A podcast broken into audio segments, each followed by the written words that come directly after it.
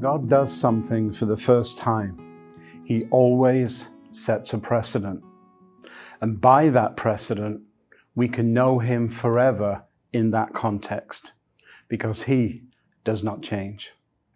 The very first public utterance about the birth of Christ was in Luke 2 8 to 15. And there were shepherds living out in the fields nearby, keeping watch over their flocks at night. And an angel of the Lord appeared to them, and the glory of the Lord shone around them, and they were terrified. But the angel said to them, Don't be afraid.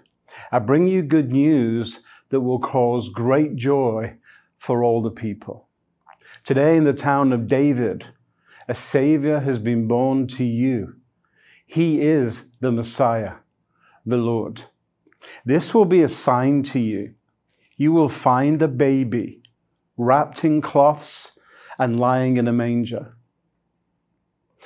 Suddenly, a great company of the heavenly host appeared with the angel, praising God and saying, Glory to God in the highest heaven, and on earth peace to those on whom his favor rests. When the angels had left them and gone into heaven, the shepherds said to one another, Let's go to Bethlehem and see this thing that's happened, which the Lord has told us about. That declaration was made to a group of manual workers, shepherds. They witnessed a heavenly celebration on earth. The angel of the Lord said, I bring you glad tidings of great joy.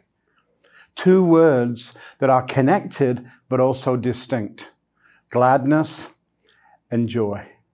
Gladness, the word is agalliasis, means an encounter with heaven that makes you jump for joy in exultation, makes you run around the room exuding in exceeding joy, shouting, grinning, dancing, exulting. the second word is chara, and it means cheerfulness, a calm delight, a happy disposition, to be fully joyful. Gladness is an encounter with God leading to an experience of Him, which once received becomes your new normal. An encounter with God's gladness of heart pulverizes any negative emotion. In the shepherd's case, it cast out fear. Think of it. All fear is banished by celebration and leads us into an experience of cheerful, calm delight. It's in the celebratory joy that we are rewired from misery to a happy disposition, where we enter into the joy of the Lord. We learn not only to stay there, but also to operate out of God's good humor. There are numerous places in the Gospels where Jesus connected people with his joy in a variety of life situations. I love that Jesus always wants to connect in fellowship using the very circumstances that might trip us up in life. John 16 33 says, These things I've spoken to you, said Jesus, that in me you may have peace. In the world you will have tribulation, but be of good cheer. I've overcome the world.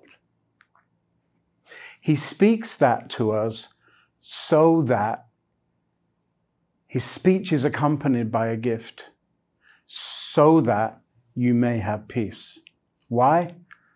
Because in the world there can be tribulation, but no reason not to be cheerful, because I have overcome the world.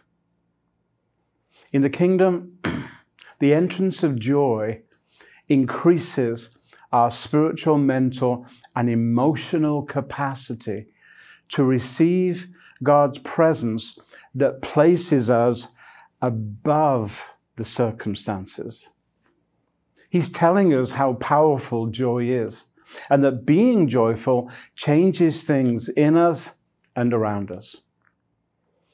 So, what if joy is an internal, eternal environment that has a significant impact on all external situations? Sounds great, doesn't it? Glad tidings of great joy. We see the same expression in John 15 11. Jesus said, These things I've spoken to you, so that my joy may remain in you and that your joy may be full. Again, we see that truth. I have spoken so that. The objective in speaking creates a place in us where we come under His rule of life. And that is, my joy may be in you. Every time He speaks, He's topping us up in joy, making us more full so that joy is overflowing constantly. It's so important to God that His nature becomes ours because then He can use all our life situations to empower our growth in His emotional and mental presence. In John 16, 20 to 24, it says this Most assuredly, I say to you, that you will weep and lament, but the world will rejoice. But you will be sorrowful, but your sorrow will be turned into joy. A woman, when she's in labor, has sorrow because her hour has come. But as soon as she's given birth to the child, she no longer remembers the anguish for joy that a human being has been born into the world. Therefore, you now have sorrow, but I will see you again, and your heart will rejoice, and your joy no one will take from you. And in that day, you'll ask me nothing. Most assuredly, I say to you, whatever you ask the Father in my name, he will give you. Until now, you've asked nothing in my name. Ask and you will receive so that your joy may be full. Here, the Lord uses areas of difficulty and the impact that joy has in those situations to train us in being joyful. One promise is that He will turn all grief and sorrow into joy. Joy is always the best emotion to dethrone a negative. He uses that beautiful illustration of a woman in the agony of childbirth who ceases to remember the pain as soon as she's holding the baby. Joy is vital to us because it reduces the agonies of life and empowers us to rise above the natural issues of life.